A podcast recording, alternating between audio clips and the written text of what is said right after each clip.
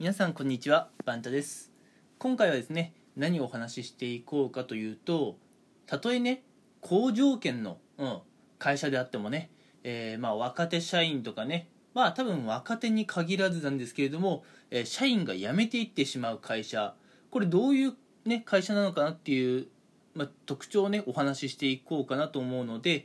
えー、今ね、まあ、の会社なんかで働いている方あるいはね転職とか退職考えていたりね職場の人間関係に悩んでいる方はね是非聞いていただけたら、えー、嬉しいなと思っています。うん。まあ会社のね好条件って結構いろいろありますよね。うん。例えばまあ福利厚生がね、えー、あるとかそもそも基本給が高いとか。うん。で基本給が高いとね気になってくるのはボーナスってとこなんですけれどもまあこのコロナ禍でもねちゃんとボーナスが出るかどうかとか、うん、あるいはまあ好条件で言うとそうですね、まあ、残業が少ないかどうかとかね。育児休暇が取れるかとか。いろいろね、まあ、好条件のね。こう判断基準であると思います、うん、結構ありますよね。でもやっぱこういうね。好条件が仮に全部揃っていたとしても、うん、今言ったようなやつっていうのは全部大手企業はね。一通り揃っていると思うんで。まあ、大手なんかだとね、うん、まあ、えー、まあ、好条件というかね、本当にホワイトなイメージありますけれども、やっぱりそういう会社でもね、こう辞めていってしまう人は辞めていってしまうんですね。うん。で、問題は、なんで辞めていってしまうのかってところなんですが、やっぱりね、こういった場合の、うん、その、会社から離れていってしまう理由っていうのは、一番大きなところって、まあ、人間関係が原因になってくるっていうのがね、うん、正直なところかなと思います。うん。この人間関係の良し悪しっていうのは、会社がね、うんまあ、どれだけまあ、給あの給与を上げたとかね、えー、まあ、福利厚生を充実させたとしても、まあ、人間関係には直結してこないんですよね。うん。だから、いい人間関係を整えるっていうのは、正直言って会社側にはもう無理なわけですよ。社員同士でどうにかしなきゃいけない問題なので、会社でね、うん、ホワイト企業、ブラック企業に関わらず、人間関係っていうのは会社では手に負えない問題なんです。うん。で、この会社には手に負えなくて、まあ、社員さん同士でどうにかしなければいけない人間関係で、ちょっとね、関係が悪化してしまうと、うん。まあ、どんなにね、好条件のホワイト企業でもね、こう、社員さんが辞めていってしまうんですね。うん。でですよ、うん、じゃあ人間関係がねこううまく構築できないとか、えー、人間関係、まあ、信頼関係とかが崩壊していくきっかけ原因って何なのかなってところは、まあ、気になるところかなと思うんですが、うん、やっぱりね一番大きいのは、うん、原因として一番大きいのはまあこれなんかすごい幼稚なことを言うようですけれどもやっぱ感謝の言葉がないありがとうとか、そういうのがない。それと、それと似ているんですけれどね、えー、謝罪の、うん、誠意のこもった謝罪がない。ごめんなさいとかはね、やっぱないっていうところは、人間関係の悪化に直結してきます。うん。で、こうやって人間関係が悪化してくると、たとえね、会社がどんだけホワイト企業でも、どれだけ、まあ、好条件のね、会社でも人が辞めていってしまうという、そういう結果になっちゃうんですね。うん。あのなんでまあたとえねこういい条件の会社でも会社員が辞めていってしまう理由っていうのはありがとうとかごめんなさいがないっていう非常にね幼稚な理由なんですよね。うん。まあ聞く人からしたらそんなこともできない社会人なんているわけないじゃんという感じなんですがいや現実いるんですよね。こういうこともできない社会人っていうのは。うん。いやまあやっぱね所詮は人なんでねうん。まあ、いくつになってもできることできないことってまああるのかなとは思いますけれどもこのやっぱ「ありがとう」とかね「ごめんなさい」がない会社からは優秀な人材っていうのはどんどん流れ出ていってしまいます、うん、で最後ね、うん、なんでこう「ありがとう」とか「ごめんなさい」を言わないのかっ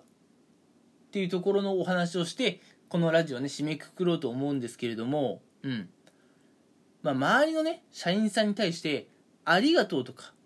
ごめんなさいが言えない人は、なぜ言えないのかっていうと、うん。まあ自分の代わりにね、誰かが何かをしてくれるのが当たり前だと、うん、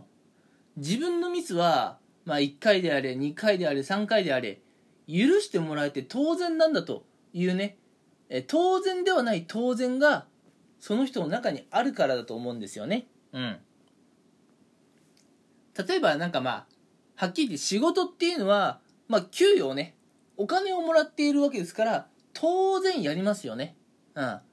まあそうですねだってお給料もらってるのに仕事やんないっていうのはそれはちょっといかがなものかと思いますよね。うん。ただやっぱ仕事にもいくつか種類があってもともと自分に与えられていた仕事と他の人がねちょっと手に負えなくなってこう助けてあげた、まあ、お仕事とかあるわけですよね。うん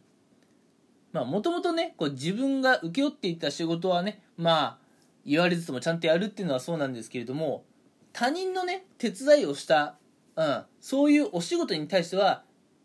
やっぱりねしっかりありがとうって言ってもらいたいですよね。うん。周りのメンバーに対してこう救いの手を差し伸べてあげたのにありがとうの一つもないっていうんじゃあまりにもドライですよね。うん。また次助けのね救いの手をねえ差し伸べてやろうとはなかなか思えないですよね。なんでやっぱこういう会社っていうのはうん。まあやっぱねこう働く意欲が少ない人っていうかねやっぱいい人はどんどん抜けていってしまうかなと思います。うん。でさっきのね「ごめんなさい」に関してもそうなんですよ、うん、自分のやってる行為でミスがあっても許されて当然いやそんなわけないんですよね、うん、まあ人なんでミスをしてしまうことはあると思うんですがミスをしてしまったらそれに対してねまあもう正直どうしようもないのでミスをしてしまったら、うん、もう過ちを犯した後の話なんでね、うん、しっかりまあ反省していますっていう意思表示のためにしっかりごめんなさいは伝えなきゃいけないんですよね。うん。ごめんなさいも伝えずに、まあ、また次のタスク次のタスクってやってるとまたどうせねうん。ミスをしても反省しないわけですからやっぱりありがとうが少ない人ごめんなさいが少ない人っていうのは絶対好かれないですしそういう職場にはいい人は残らないと、うん、